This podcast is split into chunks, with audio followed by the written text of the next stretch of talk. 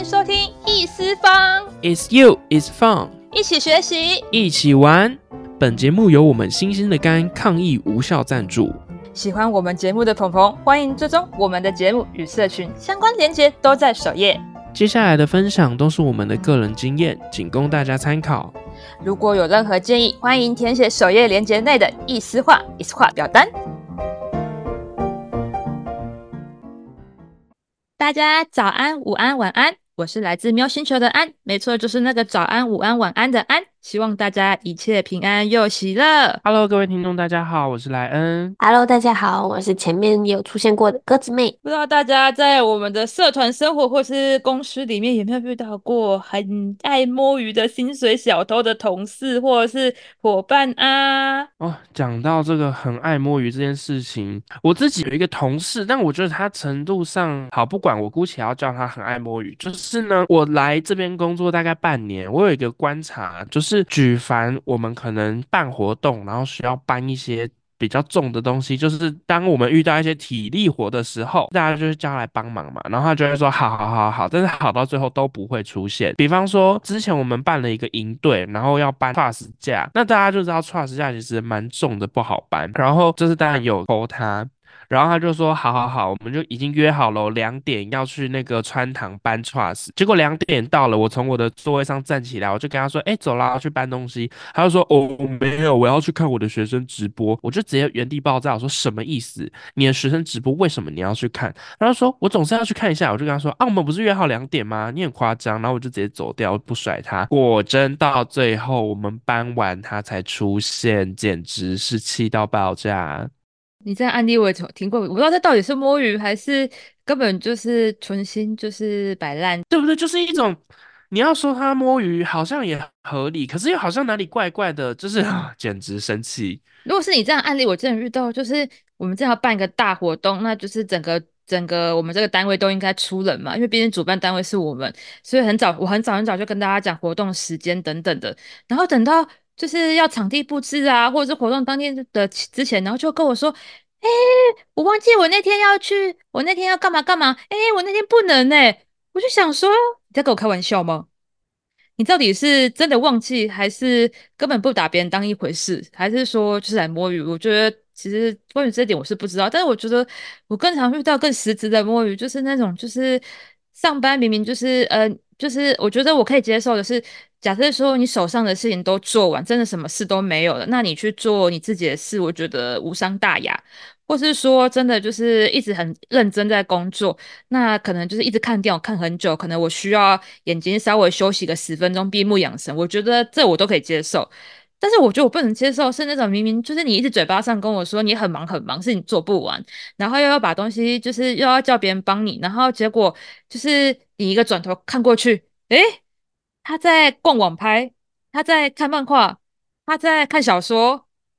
我不知道这是在演哪一出，根本一模一样。他就是永远都說很忙，然后把所有自己的事情委外给别人做，就是哎，你帮我做这个，你帮我做那个，然后工作分配超级厉害，然后每天都准时下班，然后每次中午都有时间可以休息，永远都很闲。然后那种，例如说很累的、很累的事情，你好，整理仓库，然后就会去做。然后做了两三个小时，然后下次去的时候仓库还是一样乱，我就不懂到底在忙什么，真的是深有感触。而且听到这边，我好像发现有个共通点，就是这些人都是准时下班。像我刚刚提到那个同事，他常常也都是到点的就下班，五点嘛，有的时候五点零二分他已经不见了。我觉得，我觉得你可能你遇到都准时，我还有遇到过是那种，就是我妈跟我说，像他们公司就有一种，就是平常就是上班的时候啊，都不知道摸去哪里呀、啊，然后或者是说就是都在聊天呐，然后等到就是比如说要开会的时候，就抱着一叠资料，然后一边开会，显得自己好像很忙很忙，事情做不完，然后或是说就是白天都不知道在干嘛，然后等到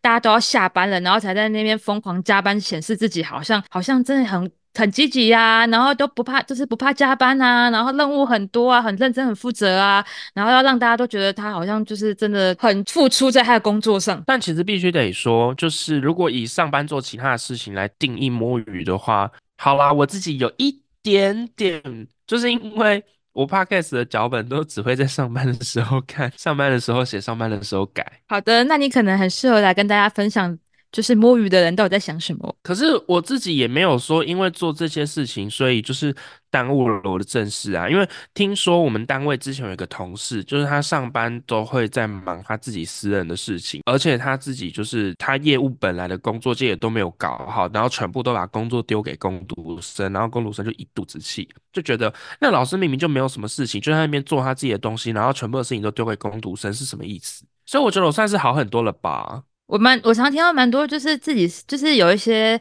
单位有自己的工读生，然后当然后跟承办人员自己都不做事，然后全部都叫工读生来做，然后最后还传还有个留言叫做工读生比承办人员还像承办人员。哦，真的，我们那些工读生就是这样说的。他就说那个他说那个老师比工读生还像工读生。但其实我觉得，其实。呃，我觉得摸鱼，我自己心目中的摸鱼，并不是说好像上班时间做自己的事，而是我觉得，就是如果你在上班的时间，你都有完成自己该做的事情，然后也没有造成别人的负担，然后也没有。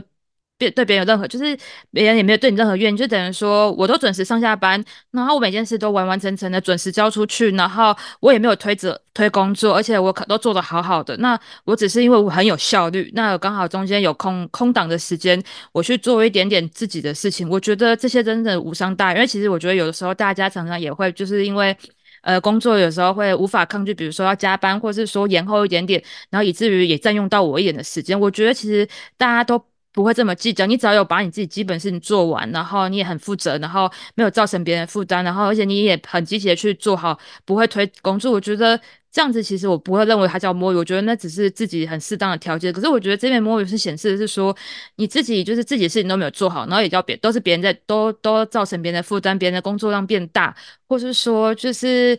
然后，或是说，就是呃，反而可能拖累大家，然后别人还要去 cover 你，结果只是因为你上班时间根本没有在做上班该做的事情，我觉得那就是真正的摸鱼。然后忏悔一下，例如说每次的 package 的稿永远都拖到最后一天这些，但是我每天真的，我每一天都有惦记它，我每天都会打开来，就是它永远都在我的标签页上面，但是就会到最后一天，别人提醒了才想到，哦，万还没做。然后赶快跑去做，你这是拖延症吧？我也觉得是拖延症。天啊，我们简直应该在找时间聊拖延症这件事情。有啊，上次不是你快把榜纲写好了吗？在对话的时候，确实是。好了，那我那我们现在就是聊这么多关于摸鱼，所以是这一集是有什么跟摸鱼有关的投稿吗？有的，我们有一个社团人来投稿，就是在十二月的时候，社团在举办期末惩罚。那其实接近年尾的时候，期末报告和期期末考都蛮烧屁屁的。那其实，身为呃所有的社团干部，都会把二十四小时当七十二小时在用，真的是时间每一分一秒都已经很紧急、很珍贵在处理事情。但在社团里面，大家也都是一样的累，所以在他们当时候在办期末惩罚工作分配的时候，他就是当投稿的人，他知道。他接收到的工作其实已经超过他每天可以处理的能力了，但他还是觉得没关系。那既然都分配到，那我就想办法拼命的把他赶出来。那可能会因为这样子去熬夜啊，去压缩到自己的学习或者处理事情的时间。那因为他自己觉得，呃，他不希望自己因为耽误去影响到其他人之后的事情，以及他自己其实还可以，还有自己的期末考和期末报告需要处理，所以他其实不管怎么样，他都会及早，而且会。熬夜怎么样都会压缩自己的睡眠时间或者一些自己的休闲时间去把它赶出来。那他在期限以前就完成那些任务，准备离开社团回去早一点休息和准备自己课业的时候，另外一位干部，也就是他们社团里面的一个比较资深的学姐，最近也常常熬夜在做事情，所以他看到哎，这这个当事人投稿的人他要提早离开了，他就问他说。呃，就当着所有其他社员的面，想要请他一起协助帮忙分类一些事情，说哦这个很简单，而且后天才要完成，然后东西很少，各位麻烦你帮忙。那当下投稿的人，他其实有一点尴尬，有点不开心，他就觉得说，嗯，大家都在熬夜帮忙啊，他自己好像先处理完了，好像很闲一样啊，怎么又不互相帮忙？那自己也觉得他想要休息，所以他就有回说。呃，我自己有想要忙课业，或是我其实自己还有期末报告需要处理，我可能时间上没有办法配合。然后呢，学姐她就一直说这个很简单，不会花你太多时间啊，然后很简单很少，而且只要后天你还有很多时间可以做啊什么的。然后她一点都不想要去协助这件事情，可是她又不知道该怎么拒绝，所以越来越推脱的时候，学姐脸色就越来越难看，好像她本该接受下这个她不不是她范围内的作业。那因为他自己不想要帮忙，是因为呢，他牺牲自己的休息时间跟吃饭时间去赶进度，就是为了不要拖累其他的人。啊，那为什么学姐还有时间可以，之前有时间可以去唱歌啊，去休息？那有这些时间，你为什么不赶快把事情做一做呢？然后现在快做不完了，你才来叫我帮忙做，而且旁边还有其他社员，就对他来讲会觉得啊，其他社员会不会只看到片面，然后就觉得说，哦，你都不帮忙，你现在提早回去，你想睡觉，然后你也不帮忙学姐，学姐这么累还在那边熬夜，啊，你为什么不帮忙？他觉得担心会被记恨或讨厌，但如果真的接下来做，自己又很不爽，而且又很累，所以最后找了借口先跑，但又很怕隔天见面会很尴尬，然后别人又会觉得他说。都他都说他不帮忙很自私，我觉得这故事怎么好像很有既视感，常常在在社团看到呢？这简直就是每个社团就是天天在发生的故事吧？我相信两位应该蛮有经验的。我们社团是。还好，我们社团都是我负责赶大家回去睡觉，说回去睡觉，睡觉时间到了，该睡了，各位。没错，因为我也想睡所以，我就会让大家回去睡，然后我也回去睡。隔天早上再起来工作，这样不是很快乐吗？为什么一定要拖到最后一刻呢？鸽子妹，你应该就是那个每次被拜托，然后就继续留下去的那个人吧？对，然后就赶得乱七八糟，然后又被闲得乱七八糟。对，拿给学长姐看的时候又被电到起飞。对，是的。那来，你可以帮我们总结一下。就是这个投诉的人想要就是提出的问题吗？OK，所以刚刚鸽子妹讲完这些，我觉得简单来说就是今天有呃，今天我们这个投稿者啊，他把自己的时间进度规划的很好，所以他在 d a y l i g h t 的时候，在期末的时候就比较不会火烧屁股。然后正当他想要享受自己如此会规划时间所带来的美好休闲时光的时候，却被。呃，社团里面的其他人各种情绪勒索，说这个很简单，不会花你很多时间，然后同时也会有一些人情的压力，就是说，哎，大家都还在这里，你自己回去，有一种临阵脱逃的感觉，所以他自己可能也觉得心里不是很愉快，但他也不太知道怎么去直接的去呃拒绝学姐。那我今天我想要用一个我这阵子学到的一个叫做听和心的一个一个。对话工具来探讨这件事情。那听呢，其实就是我们刚刚就是请听到，就是鸽子妹跟我们讲，就是投诉者的这个故事。那在我们就是透过莱恩刚刚的陈述之后，我们大概知道这个故事。那那那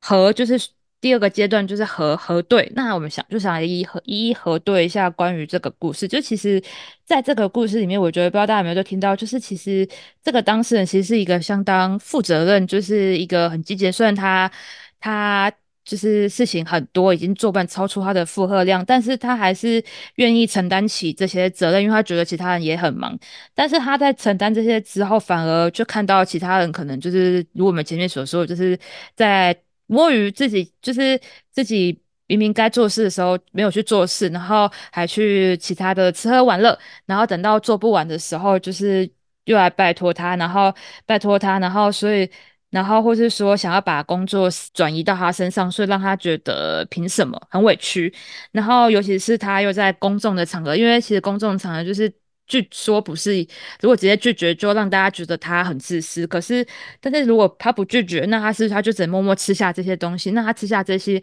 东西，他去做的话，他内心应该会更多的不爽快，就是会觉得说，凭什么你就是你可以去去唱歌，可以去想跟别人吃饭就吃饭，凭什么我就就是要拿吃饭的时间？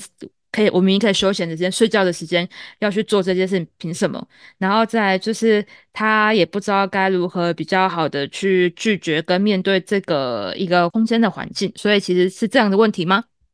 没错，我觉得差不多跟我看到故事的感受是一样的。好，那我们接下来就会进入到第三个阶段，叫做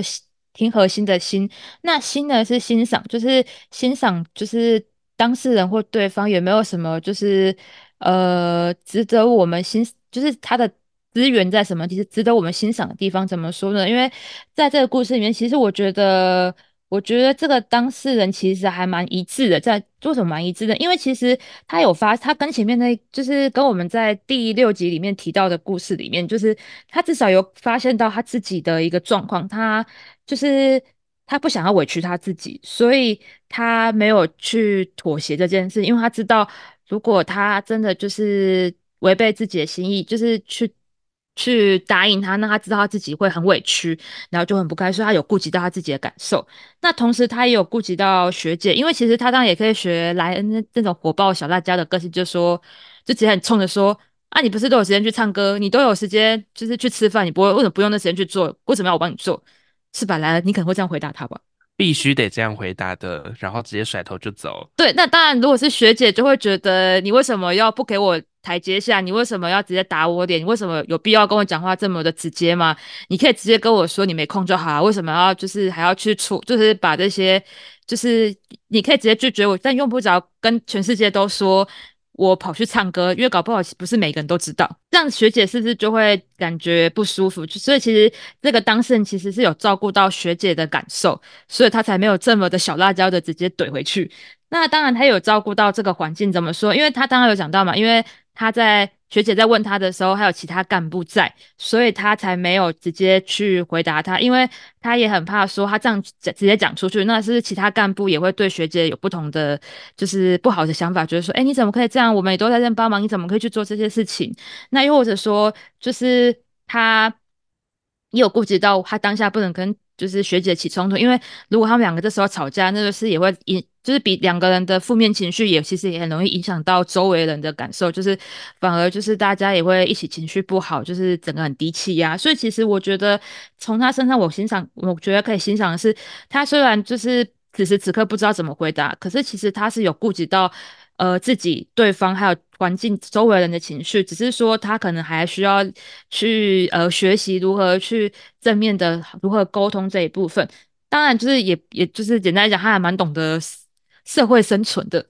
我觉得这种不会委屈自己，然后会尝试讲出来的人都已经很勇敢了。对我来讲，他都是。我会很崇拜的人，就是他不委屈自己，我觉得就已经很厉害了。我觉得是的，而且至少你看他虽然不知道怎么回答，至少他还懂得要。到我们的意思化表单投诉给我们，然后想找解决的方式。我觉得至少他是有想要去解决这个问题，而不是说埋在心里去跟别人抱怨，或是说就是呃真的直接呃委屈自己，或是或是直接去吵架这样。但我觉得我必须还是要帮小辣椒的人说一点，就是说一点话，就是呃刚刚的故事里面，其实就是那个当事人他有跟学姐说他要去忙课业，但学姐一直请了他说很简单，不会花太多时间，所以简直就是欠骂。好的，我们有。小到家立场的帮大家就是说一下，对，没错，就学姐其实就是很多时候就是相信歌词妹常会遇到这种，就是你其实已经隐隐约约就是婉转的要拒绝他，但是他又一直跟你撸小小的那一种。就是我觉得我遇到最多的就是情绪勒索，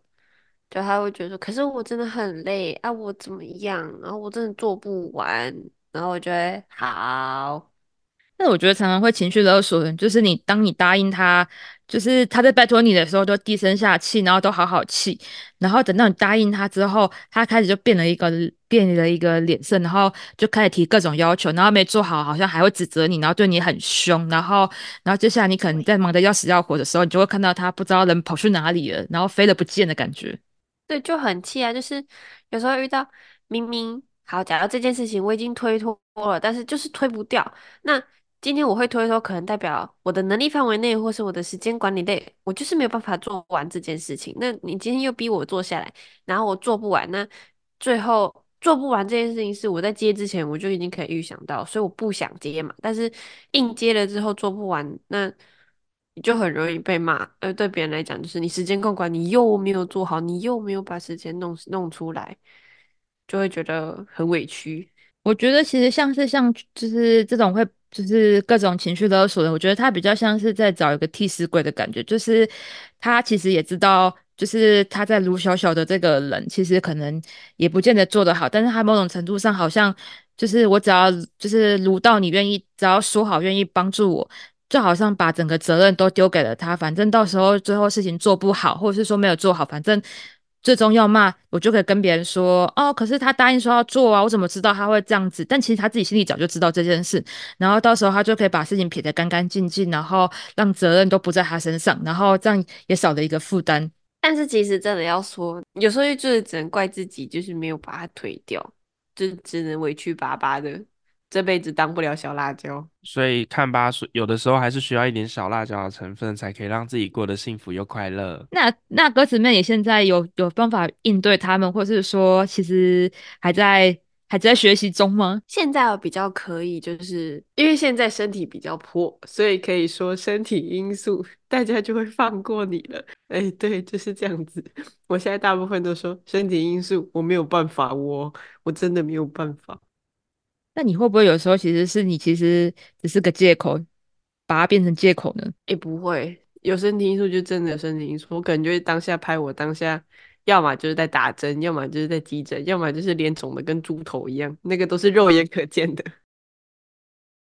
好，那我们刚刚现在说了这么多关于就是听核心之后，那我想我们可以来走一下关于这个当事人的冰山，简单帮大家复习一下冰山，就是会有就是我们常看到的一个他的冰山上的行，就是的呈现，就是他的行为，然后在冰山下面就会有感受，感受的感受、观点、期待、渴望、自我。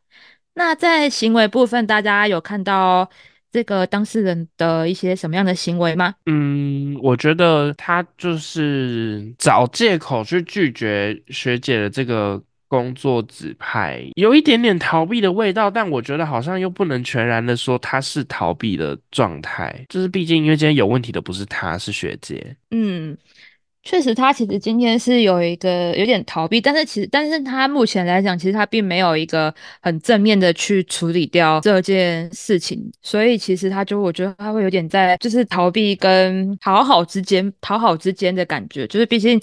他有也委屈了一点点自己，因为毕竟没有完全的做到这件事情嘛。对，但而且我觉得他某种程度上也是有顾虑到整个，像我们刚刚前面讲的，有顾虑到其他的伙伴跟整个环境，所以。有一点综合型的感觉，对。然后，因为你看，毕竟他今天呈现的是一种他觉得很不高兴，有点生气，然后有点不爽。那代表其实他会有这些情绪。那为什么他会？那来，你可以说说看，为什么他会不高兴，他会不爽呢？嗯，因为我觉得今天会有这些事情，就是说白了，就是这些人他自己自作孽嘛，他不自，他就是。不平常去慢慢做这些工作，每次都要搞到最后才来做，然后搞到整个压力很大，要熬夜弄，就是大家自己平常不好好做，那或者是他自己知道说学姐因为是去唱歌啊，去出去出去玩耍，所以才没有工作。那如果还要现在委屈自己来帮他的话，自己就会呃心里更不舒服的那种感觉，就是明明就爽都你在爽了，然后擦屁股都要我们一起帮你擦，就很不爽。有，我刚刚有听到兰兰你说，就是委屈自己，所以其实他这些生气后面，其实觉得自己受到委屈，受到不平等的待遇，觉得他的时间不是时间这个样子。因此，其实当自己有感受到委屈的时候，通常其实就是就是自己的呃自己受损，所以其实会带有一点点就是讨好的一个心态在里面。那所以在感受上来讲，其实就是刚刚讲嘛，因为他受到委屈，凭什么你能摸鱼，却我要做事？然后以及就是他感有一个尴尬的感。就是他人在场，就是如果现场我们直接呃实话实说，可能会造成就是彼此没有台阶下，然后也会影响到大家的一个做事的氛围。但其实他也有就是更深一层的感受，就是说，嗯，他也有一点自责，就觉得说，但是如果现在在大家众人面前拒绝你，又显得好像我很没有同理心，很无情，就是很没有那种给人家一种没有团队共患难的感觉，然后。又可能带有一点生气、不高兴，就是我已经给你台阶，我暗示你，就是我可能有我的呃课业要用，然后你为什么还要一直逼我？就说什么啊，这个很简单，你一定可以马上就弄好，对，就很生气。没错，这个就是所谓的感受的感受，是在一个表示，因为最直直白，他觉得他受到委屈，然后觉得尴尬，但是感受感受就是，可是我今天好像就是我没有去帮你，又显得我好像。就是很不通情理，而且毕竟就像之前讲的嘛，社团其实大家也都是无仇，大家也都是为了这个社团在做事情。那他显得自己好像就是有点自责自己，就又很愤怒的的觉得我今你今天为什么要逼我？那所以因此在观点上来讲，他就会有一种自作孽不可活，就是你自己自自己不去做事，为自己造的孽，为什么要别人别人帮你？那我平常就是，当然我其实也不是不愿意帮你啊，就是我其实也乐很乐于助人，只是只是我觉得要帮人，也前提是这个人平常可能就是什么都做，然后都帮别人做很多，然后时间真的就是无私奉献，然后真的就是真的完完全全超出，就是比如说他已经放弃他的课业，或者是说放弃他所有的休闲娱乐啊、吃饭啊、睡觉，然后真的全心的在帮社团。那这个我觉得这个时候，其实我自己我就会愿意伸出手，就是说，哦，我觉得这个人真的需要我帮助，我希望他早点回去睡觉。那当然就是，可是，在今天的观点上，反而是我帮了你，可是你反而会让我自己更生气，因为其实你今天会让我生气，因为。我帮了你的前提是让你有时间可以去做你自己的休闲，我牺牲我自己休闲时间，我牺牲我的睡觉，让你可以去睡觉，凭什么？但是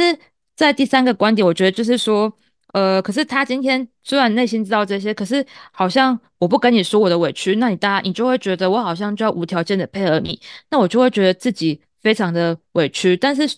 我说出来好像又会。又会被你讨厌，凭什么？就是我明明是说实话做对的事情，为什么我就要平白无故的被你讨厌？就像前面的小辣椒说的，就是千错万错明都是你的错啊，为什么反而好像是我的错一样？没错，所以就衍生前面讲的，就是呃，再往下是他的期待，就是他对自己期待，就是呃，他当然是因为他前面都很。妥善的去安排自己的进度嘛，所以他在期末的时候就要准时的离开，去忙自己的课业啊，不会委屈到自己，就是还要去帮助别人擦屁股。他对别人的期待就是大家已经分工了嘛，就是各司其职，大家有自己负责的事情啊，就不要去拖累别人。那假设你今天真的需要帮忙，也不是不能帮，但至少你要是一个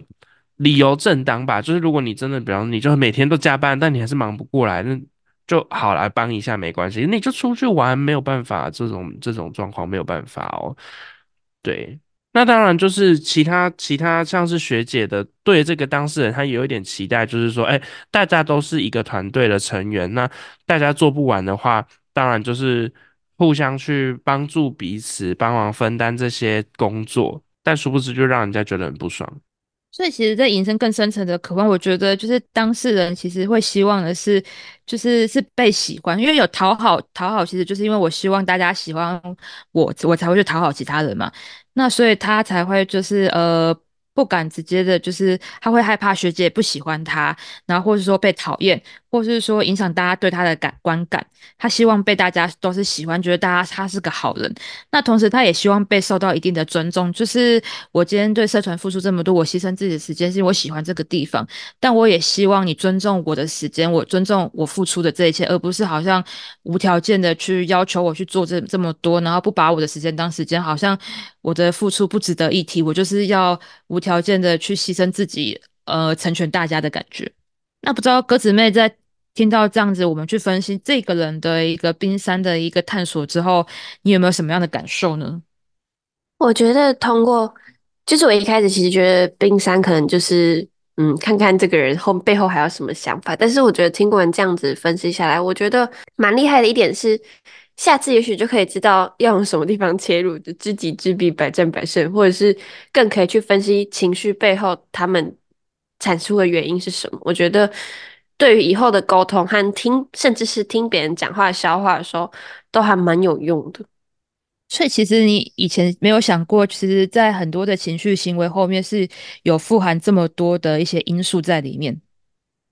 我完全没有想过，我就觉得这个人生气。你就生气，就可能是就我真的就是很只看表面的，他可能是因为呃事情 delay 而生气，事情怎么样而生气，从来没有想过他背后可能还会有嗯一些渴望啊，或是自我，或者是什么期待之类的。我觉得这是一件很酷的事情，因为其实所以我们在读书会才会想跟大家分，就是分享冰山理论这个沟通，是因为我们觉得其实很多时候我们都发现，在一件事情的。背后有很多的人，但是其实又没有一个比较系统性的方式去走走一次他的后面的历程，所以其实我们才会有这个读书会，以及我们会慢慢的把一些读书会学到的东西，就是带入到我们的案例里面，让大家觉得就是这些理论更加的生活化，更贴近我们彼此的生活，比较好去理解它。当然，你可以讲一个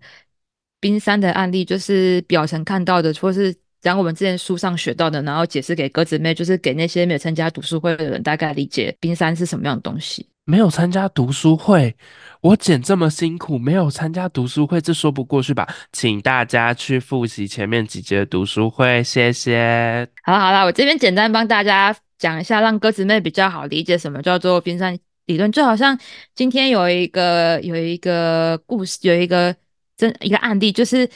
你今天看到一个，就是有一个小朋友跟他妈妈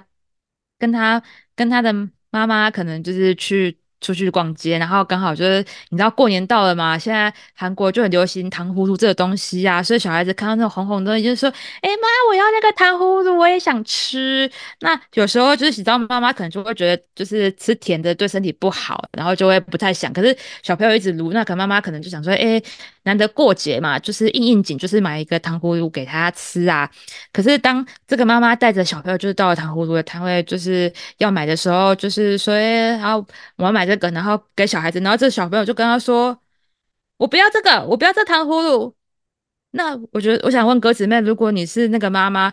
就是小朋友在撸你，可是你好不容易带小朋友到那个摊位上去，跟他买了糖葫芦给他，然后他却在店家面前，然后直接跟你说：“我不要这个糖葫芦。”你的感受是什么？啊，不要就不要啊，妈妈爱吃没关系，你不吃我吃，我可开心的嘞。这妈妈人好，来来来来来一下正常妈妈的反应。说要吃的也是你，不吃的也是你，现在是怎么样欠揍吗？这才是正常妈妈的反应吧？天，对，没错，就是正常的妈妈可能就是会可能就会觉得，就是因为毕竟我刚刚讲了嘛，店店家在面前，就是一个小孩可能在一个店家面前突然说我不要吃糖葫芦，不是很感觉就是让店家就是很。就是脸上很尴尬吗？当店家脸上尴尬，是妈妈脸上也会很尴尬。就是哎，这小孩会不会讲话啊？被乱恭维之类的。然后，然后，而且就是因为毕竟平常都不给他，前面有讲，因为平常都不给他吃，那他这个时候好不容易买给他吃，就是我好不容易难得愿意给你吃，我都花钱了，你还拒绝了我对你的爱，就是我就是我表达我，因为你是我你是我小孩，所以我给你的爱你拒绝我，他是不是就会觉得好啊？我对你的好你都不要，那你就什么都以后都不要跟我要求，我就再也不要买东西给你吃啊之类的。但是其实，但是可是其实。这个时候就是，其实大家没有发现，那为什么小孩不要吃？因为这个时候就是小孩，就是呃，是因为我们就是那个故事里的，就是有另一个人，然后他就去目睹这一切，然后就跑过去，就蹲在小朋友说，就说，呃，所以，所以迪迪你是。不要这根糖葫芦是吗？只是因为不要这根嘛，然后小朋友才就是没有闹，就说对他不要这根，然后他就说那你可以跟我说为什么你不要这一根糖葫芦吗？他就说因为它脏脏，然后他说为什么它脏脏的？然后他就说因为它刚刚掉到桌面上去，然后这个时候才才知道说哦，其实刚刚就是在妈妈没有注意到的时候，小朋友其实是有看到这个。这个店家的其中一根糖葫芦，就是这个糖葫芦刚好不小心掉到了这个桌面上去。那桌面上他就觉得这是一个脏脏，他不要这个沾到桌面上脏脏的糖葫芦。所以其实只是因为小朋友可能不擅长表达，就是如果是我们大人就会知道说，我我我如果觉得说，就是莱恩买了一根要买，就是这个糖葫芦给我，然后我跟你我跟他说不要，我可能就会切切实跟大家说，哦，我跟你讲，我不要买。我不要这一根，我要另一根，因为刚刚我看到这个店家，我刚刚看到这个店家，他的糖葫芦就是有，就是不喜欢碰到脏东西啊，他要把它放上去。那我是大人，所以我知道我要顾及店家的情面，然后我也知道我要具体的跟，就是跟莱恩说我不要的原因。那这样我们就不会有吵架。可是因为小朋友其实是一个不还在学习表达的阶段，但他只知道他要与不要，所以他就会很直接这样跟大家，就是就会说哦，我就。我就是不要啊，因为但他并没有说出他背后他看到他的感受是什么。那如果这个时候假设这个妈妈就直接跟他说，就直接扁这个小孩说，因为没礼貌乱讲话，你要要说就直接很很生气的，像刚刚兰说话，反正他是小孩子就会觉得很委屈。我也是跟你说我不要啊，可是不是我的错啊，我只是真的看到他没有想到说他必须要表达他看到的这个东西，他反而要受到家长的质疑。我明明就是很清楚的跟你表达说，就是我不要，那你为什么？要这样对我，那他是不是也会心里感受到一个委屈？就是妈妈好像都不分青红皂白的就指责他，就要骂他，然后这时候他就有更多情绪。其实你是不爱我的吧？这样子，鸽子妹，你能理解冰山的概念了吗？可以，我觉得之后可能就是一样，可能会试着想要用在所有的听到的、接收的，或者是我讲出去的话，我都会想要去给他简单的想想看，猜猜看背后有什么更大的原因。那我来个灵魂拷问，你有听前面几集的读书会吗？没有，我等下就去听。OK，没有问题。那我们第八集来及时的随堂考试一下，让鸽子妹来回一下不同种不五种性格的人的回复，还有冰让他走一次事件的冰山案例，接受挑战。我等下就去听。欢迎广大的观众赶快投出我们艰难的问题题，让冰鸽子妹可以好好的练习。哎，那安想问一下，就是我们刚刚其实讲了很多是可能书上或是别人的例子，那你有没有一些在职场上的一些亲身经历可以跟大家分享啊？呃，我觉得我还蛮有，我最近刚好也有遇到一个很类似的一个状况，我觉得也可以分享看看。就是其实，呃，我我有个同事啊，他就是最近常常各种的，就是呃。爆炸或者是出包等等的，然后但是因为其实我们做设计的，其实我们大家都是就是各各自负好自己的案子案子嘛，除非是真的就是呃真的全部都爆炸，或者说他负责一个大案子需要大家互相分担等等。那刚好就是其实我那时候真的也很忙很忙，就是毕竟我刚说年底大家都忙得要死要活，每个都忙死。那那我就是在某一个周三，就是我好不容易完成就是大概的进度，然后我要准备下班了。然后这个时候，就是我这个同事就突然就是跟我，就是也是在就是在所有同事的大家都在办公室，然后突然跟我说：“哎，安妮，就是你可以，就是我有我现在有一个案子，就是你可以帮帮助我吗？就是帮我负责一个很简单的一个部分。”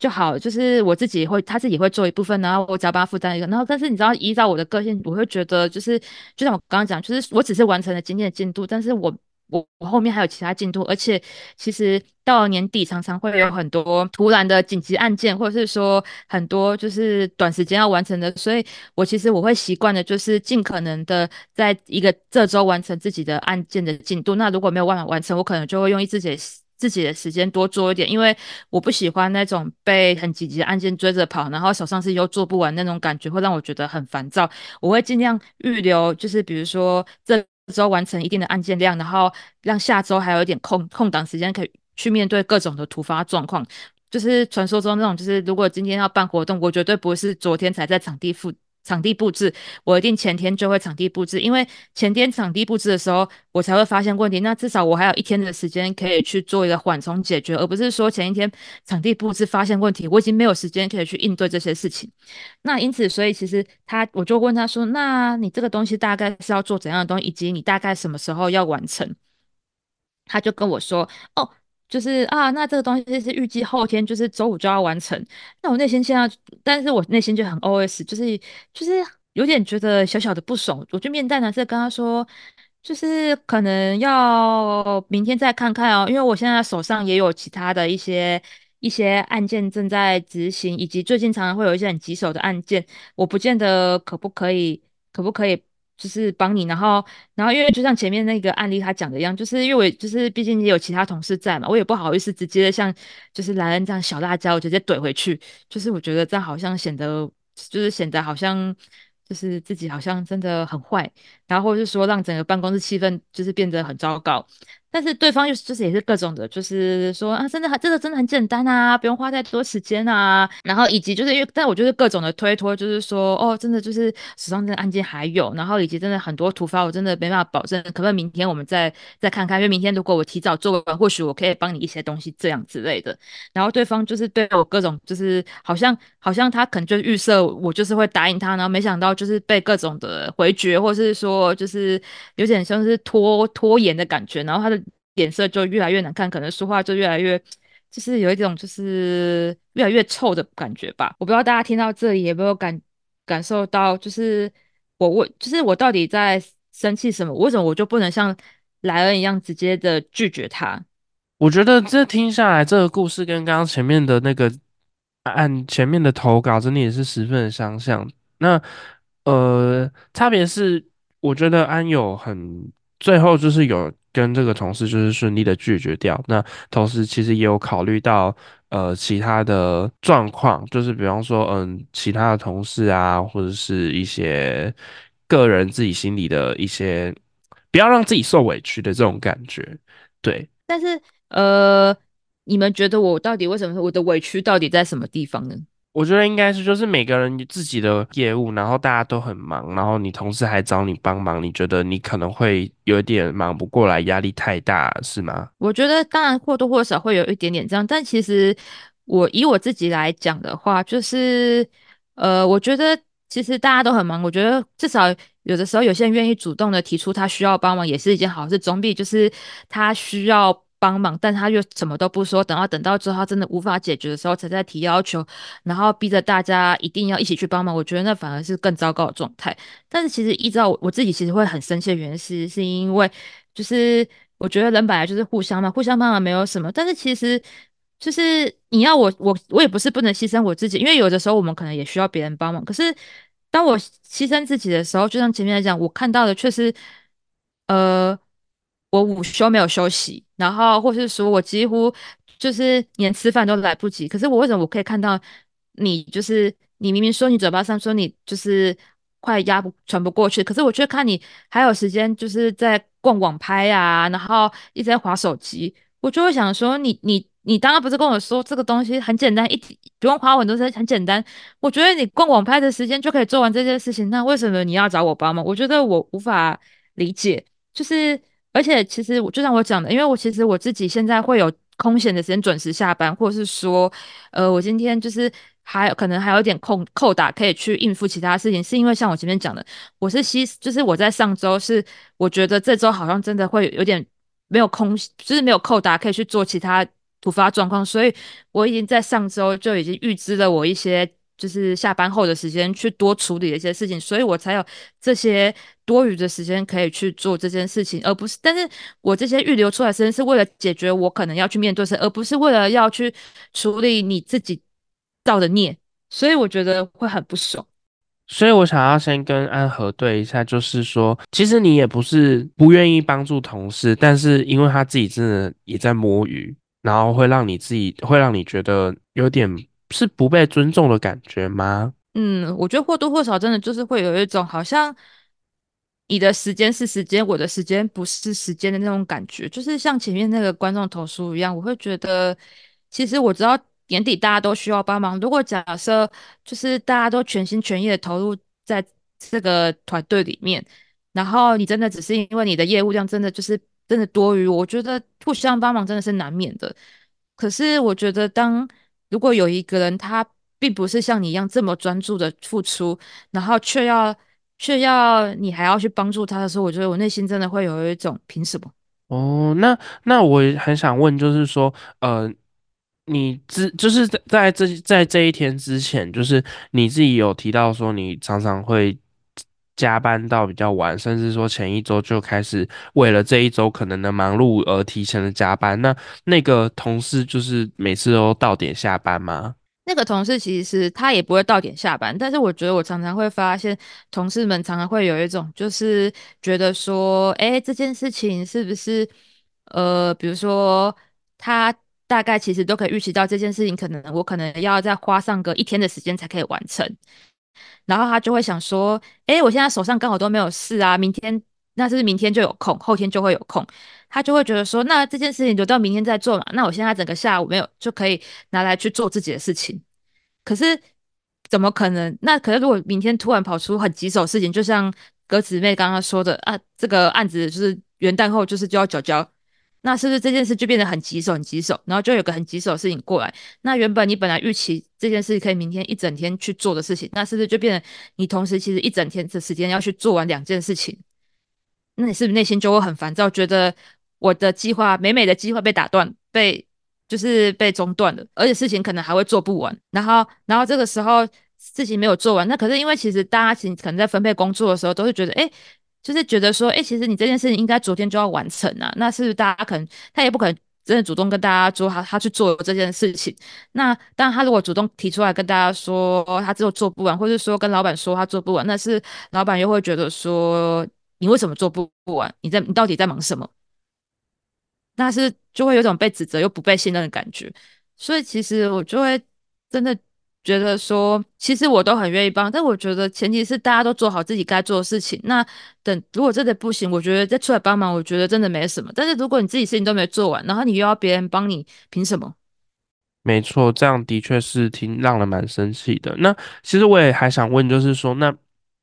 这个同事他会是常态都是这样子吗？就是想说啊，反正如果最后真的做不完，可能嗯，同事也可能会帮忙啊之类的，会常这样吗？呃，我觉得就像刚刚前面我们之前讲过的不同不同类型的人格嘛，当然就是比如说遇到遇到一些比较讨好型的人，那他当然就会就会真的就是自己忙得要死要活，然后还是去帮别人。我想鸽子妹应该没有经验的。我就是这种人，就是会压缩自己的时间，然后想要去试图协助别人，但是到后面可能其实结论都没有很好。所以其实就是其实呃，如果假设你的办公室就有很多像鸽子妹这种，那他就会下意识的觉得好像。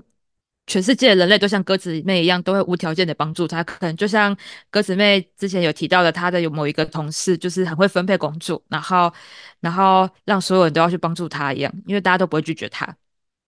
但是当他见面就是遇到我这种就是我内心就是很是非分明的人的时候，我内心就会觉得凭什么？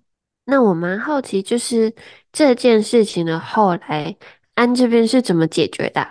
那当然，就是我当然也可以继续就是装傻啊，就是逃，就是就是跟他说啊，我很忙，真的不行啊。然后又或是比如说去找老板，或是去找人资调节这件事情。但是刚好就是我在那一阵那阵子刚好去上一门课，就是老师就有提到一个案例，他就说他们家有他他家有有小孩。然后他的小孩就跟他说，就是他想要玩电脑，因为平常在他们家可能玩电脑是被不被允许的。那他妈妈刚好，妈妈就是这老师刚好想到说，哎，刚考完试觉得难得嘛，就假日，然后就同意了他的小孩就是可以去做这件事情。可是当小孩就是要去玩电脑，坐在电脑桌前要开的时候，这时候爸爸刚好经过，然后就很生气的说，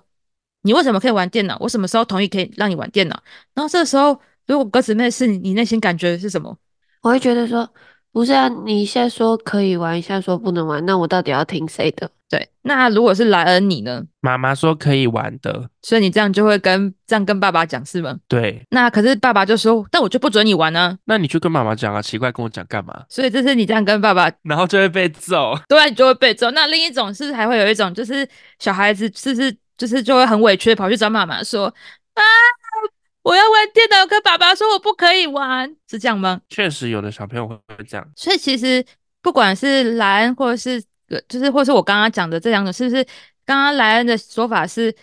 跟爸爸说妈妈已经同意我了，所以要妈要爸爸自己去跟妈妈协调。那我的说法是小孩跑来找妈妈，要妈妈去跟爸爸协调，这样讲没有错吧？但某种程度上。他都不是他去协调，而是他把这个责任丢给了其他人去帮他处理这件事情。嗯，我觉得在这个例子里面，因为在小朋友的观念，就是他小朋友跟爸爸彼此之间有一个权力不对等的关系，所以感觉把问题丢给妈妈跟爸爸两个比较对等的关系去讨去沟通这件事情，可能会比较合适。对，那鸽子妹你觉得呢？如果是你会怎么做？因为你刚刚只是内心想法，那你实际上你会怎么去执行？我一定是去找妈妈。对，好，所以我的鸽子妹是妈妈找妈妈，然后来人是找爸爸。好，那所以其实今天就是老师在那门课，他就说，就是大部分小孩也是这样去做。然后这个时候他的小孩就跑来找他，就是说爸爸说就是不让他玩。然后这个时候老师就很理，就是很就是对他的孩子说，可是。我刚刚已经同意你这，你刚刚已经在我这边获得允许啦，我已经同意你可以玩啦。然后小孩就说：“可是爸爸不让我不让我玩呢。”然后妈妈就在说：“可是我已经同意你，我已经把许可给你啦。那不让你玩是你跟爸爸的事情，不是我的问题呀。”这样大家有理解这句话的意思吗？好机车的妈妈，对，或许你会觉得很机车，但是但是我觉得这个老师说的没有错，因为其实。这个孩子其实他今天某种程度，他是他他今天本来就是有他的责任权，就是等于说他今天本来就是要听两爸爸跟妈妈两个人的话。可是我今天已经同意你这件，你在我这边获得了允许，可是你自己本本身就应该也要在爸爸那边获得允许啊，并不是说好像你我这边开了允许，我就要帮助你去从爸爸那边获得这个允许。你有懂这个意思吗？就好像今天其实。有两道关卡，今天你要做这件事，你本来就要通过两道关卡，你自己本来就知道。可是我这道关卡我已经让你过了，那你为什么还要要求我这个关卡去帮你说服另一个关卡？那因为某种程度上，今天这个责任其实是在这个孩子这个孩子的身上，那你应该是你要去说服爸爸说，嗯，那爸爸，我今天就是我，就是我今天好，我想说，就是我今天好不容易考完期末考一，假日想说可不可以让我有这个时间去做这？那妈，我刚刚也是这样询问妈妈，妈妈就是难，就是觉得我可以，那我可不可以？你今天愿不愿意可以让我去做这件事情？他也是可以这样去说服爸爸的。那为什么他不是这样去跟爸爸讲，而是而是要妈妈去跟他讲？那某种程度上是不是因为？他把责任丢给妈妈，或是说他用害怕逃避这件事，那就好像我就想到老师讲这个案例，因为你就要换句话去想，那就好像有点像是明明今天是我跟这个同事的问题，可是我却不去正面的问面对这个明明是我可以好好跟他讲话，可以好好去跟他沟通，我却把他丢给了人资，要人人资去帮我协调这件事情，然后或是说要老要老板去协调我们之间的不和谐，那他当然可以这么做，可是某种程度上其实。就是这明明是我可以自己去面对的事情，为什么我要假于他人去做这件事情？而且他人也未必可以帮我很好去处理这件事情。我就是想到这个问题，所以我就觉得说，就是呃，我就想到一个问题，就是比如说，就是我觉得，我觉得他做的，就是我觉得我不喜欢他这样跟我说话，可是我却从来没有跟他说过。然后我就很讨厌这件事情，然后我反而跟全世界说我不喜欢他，因为我不喜欢他这样跟我说话。可是我却从来没有对莱恩说过这件事情。然后等到有一天莱恩从别人口中听到这件事情，他自己应该会纳闷：你既然不喜欢我这样跟，那你为什么不直接跟我讲？你不直接跟我讲，我就不知道，我就不知道该怎么改啊。那为什么要你要却要到处跟全世界说你不喜欢这件事情，说的好像都是我的错？所以其实我就从这件事，我就会觉得，那我觉得我应该要好好的，就是呃，跟这个人说清楚我的感受是什么。我不想要，我不，我觉得我不想要透过他，因为我因为我不希望也会有一种，就是让别人觉得说，为什么你不直接跟我讲，你反而要透过别人跟我跟我说这件事情。我其实也是可以沟通，你只要好好跟我讲，我都是愿意听得进去啊。可是你今天完全没有想要。正面的面面对我，然后所以我自己就后来我就就是等到就是离开这个就是这个环境之后，我就回家之后我就自己写了一个一个赖讯息传给他，跟他说，呃，我的感受是什么，然后然后我很清楚跟他说这个感受，然后以及就是呃我自己希望的的方式，那我这边就是也可以念给大家听，就是我就跟他说。就是，呃，某某某同事，我有些话放在心里有点久，很想跟你说。就是我知道你最近很忙，然后我也我也希望可以尽快就是处理掉自己现在手上的东西，来帮助到你。毕竟就是这些东西都弄，就是年底大家都很忙碌。但是因为刚好就是昨天有个，昨天就是我昨天好不容易有一个单位就是处理完，然后我有点空闲的时间就是进来，然后等等的，然后。我本来有时间可以帮，但是，但是，但是，就让我突然又增加业务量，所以我其实我加班到很晚，我才能才能下班。就是可能你虽然看我准时下班，但其实我回家也花了很多时间在做事情。但是我今天就是你今天突然找我帮忙的时候，其实就是我不是不愿意帮忙，但是我却看到了，就是你一直说你很忙，可是你你确实是有时间去就是看。看逛逛网拍啊，或者做其他事情，会让我觉得我不知道为什么，就是我的好，我好心想帮你，可是你却你你却要对我说谎，你的你根本一点都不帮，你才有时间去做其他的事情，你会让我觉得不知所措。但我相信你可能也不是有意的，你可能也只是觉得一直在做同一件事，你需要调节调节一下情绪或是感感想之类的。那。就是我就很明确跟他讲这些事情，然后我当然会跟他说，这样我这样直接跟你讲，可能会有点点直接，你可能会觉得我说话很不舒服，那可能会造成就是你的心情不好，真的觉得很抱歉。那就是，但毕竟我现在手上真的很忙，所以我可能真的没办法帮你。那所以我想说，还是跟你说一声，像这样子。我觉得刚刚听下来，我觉得很勇敢，而且做的很好的地方是，不仅就是。没有让自己委屈到，而且还可以说出自己之前很委屈的心情，然后还可以很精确的去描述事实，甚至还没有让别人难堪呢。就是像刚刚讲网拍这件事情，如果直接说啊，你就很闲啊，我就看着玩网拍，你你还没有空去做你的事情的时候，相对他一定会觉得很尴尬，而且会就呃对，就是会很尴尬，就是哦哦被抓包了这样。那我觉得这点很厉害的地方是，不仅可以同时照顾到别人的情绪，然后也可以说完自己。表达出自己的想法，因为我觉得我们有时候在讲自己的情绪，像我自己永远在讲自己的情绪的时候，都会掺杂太多的心情，他要的是一把鼻涕一把眼泪在说，然后是一些会让之后关系变得不好的言辞进去。我觉得这里是刚听完安的分享，我觉得是做的很厉害而且很勇敢的地方。我觉得听到鸽子妹的时候，我觉得鸽子妹有说到一句话，我觉得就常老师跟我们说，他说照顾到自己的情绪这件事情，他就是其实我呃我们在跟他老师一一直在跟我们强调，就是我们在表达的时候，其实我们要努力的不要太情绪化，因为常常比如说像比如说鸽子妹就就是因为常常放我们鸽子嘛，所以我们叫她鸽子妹。但是如果鸽子妹今天又放我们鸽子，然后我就对鸽子妹说：“你为什么每次都要迟到？”那你觉得她的情绪化在哪什么哪这句话哪个地方？每次对，没错，因为歌词妹并不是每次，只是因为频率可能比较长，所以我们常常就会觉得你每每次，可是其实就是老师要跟我们表达，就是说，其实我们在跟别人沟通的时候，我们要尽量避免太过主观，就是就是太夸大这些，比如说太情绪啊，每次啊，然后或者是说太多这种东西，而是你要具体的去说出你自己的感受，就是我觉得就是这样子。就是你这样让我觉得很不舒服，你让我觉得很委屈，然后毕竟说出具体的一件事情，那当然就是而不是用一种指责的方式，而是你只是要清楚表达你的感受，让大家让他知道，他其实他自然而然就可以接接到哦，其实他这样做其实对你造成的伤害，因为其实后来在这件。就是后来我传给他的这个讯息之后，对方就是就马上就回答我，就是回了我一个讯息，他就说，他就说好的，我懂你的为难之处，也谢谢你告诉我这么多，不好意思让你伤身，想要你跟我解释这一些，一定也思考很久，真的很不好意思。我觉得其实对方看到我这一段话的时候，其实他也是觉得蛮不好意思的，而且也觉得就是。别人会说出这话，可能内心也挣扎了很久，因为毕竟说真的，其实我在传讯息之前，我也我也是跟其别的朋友说，我很犹豫到底要不要传这个东西，我到底要讲不讲，然后然后挣扎了很久才去说，因为我也很害怕说会不会我传了这样讯息出去之后，他就会觉得，哎，你在那自以为是什么，或者是说你自己你就是好啊，话都给你说就好啦，然后就觉得就是觉得我是一个好像意见很多的一个同事的感觉。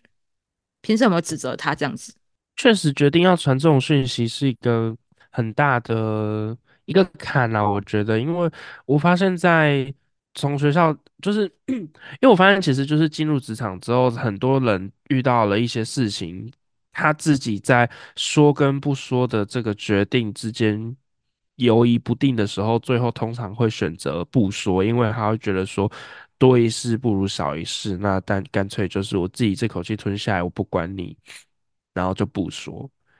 对，但是我觉得大家常常就是会觉得，以为不说好像冷意思，好像海阔天空。但是其实我后来发现，有时候不说，那是对当时就是对对于对方而言，可能他就会以为这是你们觉得可以接受的，或是他觉得这样没有什么不妥，然后只是一直我们都这样不说，他久而久之就会觉得，哎。大家都可以接受我这样的行为，大家都觉得我这样是对的。然后直到有一天大家不能的时候，然后他跟你说：“我觉得你这样真的不 OK。”他就会觉得很错愕，觉得说：“可是你们前面都没有这样谈，你为什么突然要这样对我说？你是怎么一回事？”反而会让他会让那个当事人觉得很错愕。那当然就是我觉得就是我会其实比较鼓励大家是其实可以在呃有就是可以在有状况的时候就说，但是其实要先平复自己的情绪，可以先。呃，先静心，先深吸一口气，然后让心情平复一点的时候，等对方比较没那么情绪，或者说等到这件案这件事情结束之后再去说，而不是说啊，我们这个年底，我们跟哥姊妹，最近年底我们就在忙这案子啊，然后我们发生争执，然后大家都还在赶事情的时候，我还跟你说，哎，哥姊妹，我现在有重要事情，我想跟你谈。然后那个现在是忙的要死，要赶案件，他当然不会有心想要去跟你谈这件事情。所以我觉得可以等到情绪真的比较好一点，然后你不要带着情绪，你好好的去跟他讲。我觉得。就是自己也不会觉得委屈，然后对方可能或许当下可能真的一时无法接受，可是也总比就是大家他很理所当然以为你就是可以接受这件事情。我觉得，我觉得不急于当下，就是等稳定再沟通这件事情蛮重要的。因为我自己就是一个急性子的人，我就是那种呃，今天就算遇到事情，我知道事情已经快烧起来，可能一小时后就要交，可是我还是会想要先解决心情的人，不然我真的做不下去。所以我觉得这一点是我刚刚听下来，我觉得我可以去。好啦，既然都二零二四年的第一集，那我们就来二零二四新目标，就是以后处理事情的时候，要等大家都稳定了再来好好沟通，然后尽量在沟沟通的时候不要一把鼻涕一把眼泪。我之前听过一个新名词，说什么泪失禁体质还是什么的，我真的觉得我就是一模一样。我生气也可以哭，我委屈也哭。明明我有理了，我讲一讲我还能哭。二零二四新目标就这两个：好好说话跟等别人稳定的时候再说话。我觉得这个是刚听下来，其实连我自己都是非常收获很多的。因为我觉得其实类似性其实没有错，它是一个情绪的表达，它是一个好的东西。但是我觉得你应该是说，比如说你当下可能在说的时候你是哭，你可以说你这样的行为让我就是真的让我很想很想哭。但是为什么我很想哭？是因为我觉得在这件事情上，我觉得就是还蛮委屈的，或者说我觉得我还蛮生气的。那为什么我生气？是因为什么什么什么样的原因？但是。这一切都是基于我对我自己的感觉，而不是说我在指责你，或是我在情绪勒索你。那这样对方听起来才会是比较舒服的。真的，因为有时候在讲的时候，连我自己都觉得这这个这滴眼泪就是在情绪勒索别人。但其实心底的我，根本如果我演技那么好，我想哭就哭，那我去当演员，恐怕还比较赚。就是对我来讲，有时候真的是。打自内心的，只很委屈才会哭出来，并不是为了想要情绪去强迫别人、勒索别人才哭的。我觉得我学到了，下次就这么讲。没有，所以要记得，我们每次记得就是先，请先平复你的情绪，再去沟通。我都会跟他说啊，我先哭会儿，我停不下来，我我去哭一会儿，待会再来回你。那我的部分，其实我觉得，嗯，像刚刚一开始我讲到，就是很多人可能会在说跟不说之间选择不说。那像刚刚安安也有讲到说，嗯。当如果今天大家什么事都不说，那就是等于说自己憋着嘛。那憋久了，当有一天，就是如果这件事情偶一为之，倒也还好。如果你自己有办法消化的话，倒也影响不大。那如果这是一个比较常态性，或是它很经常发生的事件，那大家都不说的话，就变成说大家要忍着、忍着、忍着，久了可能就会爆炸，然后就会造成嗯更大的风波。对，所以我觉得这部分也蛮值得留给各位听众去。想想看，就是在说跟不说这件事情要怎么去拿捏。嗯，那同时我也很好奇，那这件事情最后最后就是他传这个同事传讯息给你，事情就落幕了吗？还是说还有后续？你这样说，我想起来，就是其实我隔天上班的时候，我就发现，就是我的同事突然就很积极的想要跟我说话，或者是说，就是好像很关心我的情绪，就是一种很怕会不会我还在生气，然后。然后，然后想要化解这尴尬，就会积极来问我一些东西啊，然后试图就是化解彼此的尴尬，然后以及就是后来发生一些其他同事觉得我好像很闲，然后他就会跳出来帮我说话。所以其实我觉得很多时候真的就是呃，你说的可能就是说了，你说了可能会有点不一样，但是你不说。事情就会只会维持在那个地方，那以及就是有了委屈，就是代表其实就是某种程度上就是呃你们的沟通是没有不顺畅，但真的这沟通如果不顺畅久了就会被塞住，一塞住就会爆炸。所以其实我觉得，就是大家其实要就是多多就是试着去沟通，然后以及你可以站在对方的去帮对方找他的资源。什么叫帮对方找他？就是在我们刚刚前面讲听核心的部分，你可以去找对方值得欣赏的部分。就好像讲，虽然那个同事，像我刚刚讲嘛，就是同事虽然就是找你帮忙，但是我说了，但至少还好，他至少还算有提前的，就是呃全。发出求救信号，而不是在已经过了期限才在发求救信号，所以代表其实他还是有心想要完成这件事，想要不想要出包，他其实也是想要把这件事情做好，而不是存心就是不想做好这件事情，等着你帮他收烂摊子。好，OK，那我们今天节目。讲到这边，讲了各种的例子跟不同人的想法跟立场。那这边简单帮大家做一些最后的重点整理。像刚刚各自没有提到，就是说，哎，沟通这件事情非常的重要。就是如果没有好好沟通的话，可能会造成很多后续不必要的麻烦，或是彼此心里也会觉得不好受。但是沟通这件事情，有的时候不急着一时一刻一定要跟对方讲清楚，就是要等自己的情绪以及对方的情绪都要处在一个比较稳定的状态的时候，这样子的沟通可能会比较有效率。因为带着情绪来沟通的话，常常可能双方就会有一些盲点，有一些误区，然后导致我们沟通没有办法达到一个比较有效的状态。又或者是说，呃，在沟通的时候啊。也要特别去注意说，嗯，可能不要一昧的去指责说，哦，都是你说，让人家好不容易平稳下来的心情又突然间压开，就什么都是我的错，哪有这种事什么之类的。好的，那我们今天节目就到这边告个段落。喜欢我们的鹏鹏，欢迎追踪我们的节目，别忘了按赞、订阅、分享哦。如果有任何问题，或者想要投稿故事，说说你委屈的小故事的话，都欢迎填写我们的意思话 is what 表单，链接都在 IG 的主页和节目下方的资讯栏哦。下班下班。啦！